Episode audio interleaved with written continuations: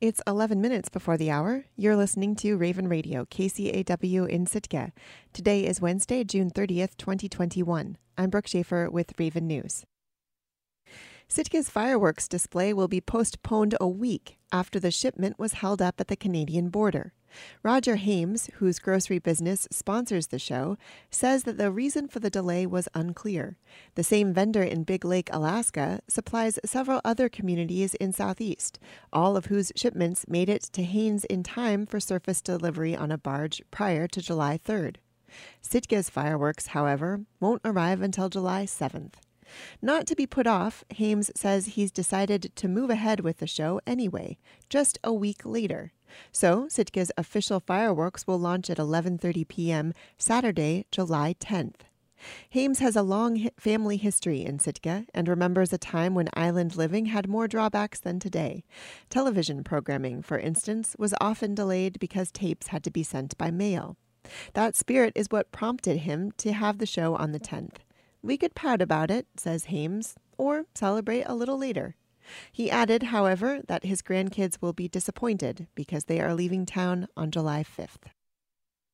Employees of the Southeast Alaska Regional Health Consortium must be vaccinated for COVID 19 by June 30th or risk losing their jobs. The Tribal Health Consortium operates hospitals in Sitka and Wrangell and clinics in Haines, Juneau, and many smaller communities throughout Southeast. SEARHC, staff, and contractors were notified of the policy in late May. KCAW's Catherine Rose reports. According to the policy, all SEARHC employees must receive their first shot or single dose coronavirus vaccine by June 30th. Those opting for a two dose vaccine must receive the second shot by July 31st. It's in step with a growing trend. In recent weeks, hospitals across the country have begun mandating COVID 19 vaccinations for employees. In an email to all SEARHC staff and contractors dated May 24th, Chief Medical Officer Dr. Elliot Bruhl wrote, quote, "The health of our patients and communities is our top priority and an ongoing concern with the pandemic." And, quote, "Similar to our policy for employees and contractors being vaccinated for influenza, it will now be required for our consortium staff, external providers, students, and contractors to have their COVID-19 vaccine." Employees who choose not to be vaccinated will be considered voluntarily separated from employment with SEARHC. Those who wish to opt out can follow SEARHC's standard policy for medical and religious exemptions. Those who are pregnant or breastfeeding, have a history of anaphylaxis or allergy to the vaccine, or oppose vaccinations based on religious grounds may choose to opt out. But they must provide documentation and receive a formal exception. KCAW reached out to Dr. Bruhl and SEARHC personnel for comment. SEARHC is Sitka's primary health provider and has been instrumental in getting the majority of Sitkans vaccinated quickly this spring. 71% of Sitka's eligible population has received at least one dose of vaccine, according to city data. Reporting in Sitka, I'm Catherine Rose. The Alaska Department of Fish and Game has lowered the sport fish bag limit for king salmon in Southeast after an unexpectedly successful season so far. Resident anglers have been cut back from th- three kings a day to two, and non residents, as before, may catch only one king a day, but their annual limit will gradually decrease from three down to one fish over the course of the summer. KCAW's Robert Woolsey reports. The emergency order was issued on June 21st after it appeared that Southeast sport anglers were going to overshoot their allocation for Chinook by anywhere from 3,500 to 13,000 fish. And the hotspot is on the outer coast. Really, Sitka does drive a lot of that harvest. Troy Tydingco is the sport fish biologist in Sitka. In the emergency order, Tydingco explained that while overall sport effort is down in the region, the catch rate is more than double what the department planned on when it set the initial sport bag limits earlier this spring. The trend is consistent with what is happening statewide. Independent travel, in this case guided sport charters, is booming. Tydingco says the data suggests that charter fishing is driving the unexpectedly high catch rate. Kind of general, that guided anglers are more successful than non guided anglers. But the flip side of the coin is that those guided anglers are mostly non residents. There just happens to be a lot of them right now. The sportfish allocation for kings is tied to the commercial harvest of kings in the southeast Alaska winter troll fishery under a formula established by a treaty agreement with Canada. The total allocation for sport is just over 37,000 fish. Exceeding the allocation has undesirable consequences. In the sport fishery, if we were to go over our allocation, then uh, we'd still be ha- held accountable to our all group quota and that amount that we went over would be subtracted from our allocation the following year. And the high catch rate is troubling on another front. It suggests that king salmon are on the rebound. Again, the allocation is set by treaty, and many of the fish being caught originated in Canada.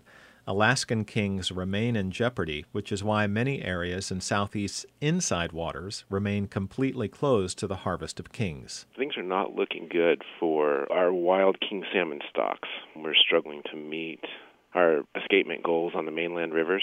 Um, we're predicting that most, if not all, are going to be uh, of our mainland rivers are going to be below the lower bound of our escapement. Tydingco says there is no mechanism in management for one sector to pay back another if it exceeds its allocation of Chinook, that is, for sport harvesters to compensate commercial trollers. Any adjustment would have to be made at the highest level of the department. We're doing our best. We're managing to actually harvest at or below our allocation. So, you know, it'd really be up to our commissioner to, to say what was going to happen if we projected that we were going to go over. But the objective of the June 21st emergency order is to make any action by the Commissioner of Fish and Game unnecessary. Reporting in Sitka, I'm Robert Woolsey. Canada's Yukon Territory continues to see COVID 19 case rates climb during what officials are now calling the territory's first wave of the pandemic. Officials announced an additional 44 cases over the weekend, bringing the pandemic totals to over 300. KHNS's Mike Swasey spoke with CBC's Yukon Territory correspondent Jackie Hong on Monday for a closer look into the outbreak on the other side of the border part of the reason why this is kind of so shocking to so many Yukoners is because we only had just more than 100 cases up until the starting of this month. So, more than two thirds of our total case count since March 2020 has happened within this one month span since about June 4th.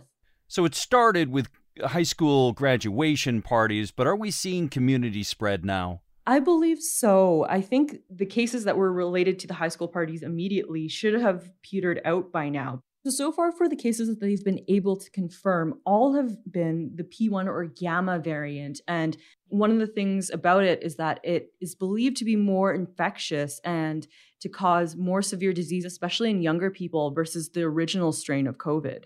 And how many of the people that have gotten sick have been fully vaccinated? I don't have the exact numbers off the top of my head, but it's only a handful. One of the things we've been hearing over the past couple of weeks over and over and over again is that this this outbreak and this uh, this variant is targeting unvaccinated Yukoners. Now there have been, like I said, a handful of Yukoners who have been either fully vaccinated or partially vaccinated who have been infected. But what we're hearing is that they're getting much less sick. They're getting mild symptoms. They're able to recover at home. And again, the vast majority of cases are unvaccinated Yukoners.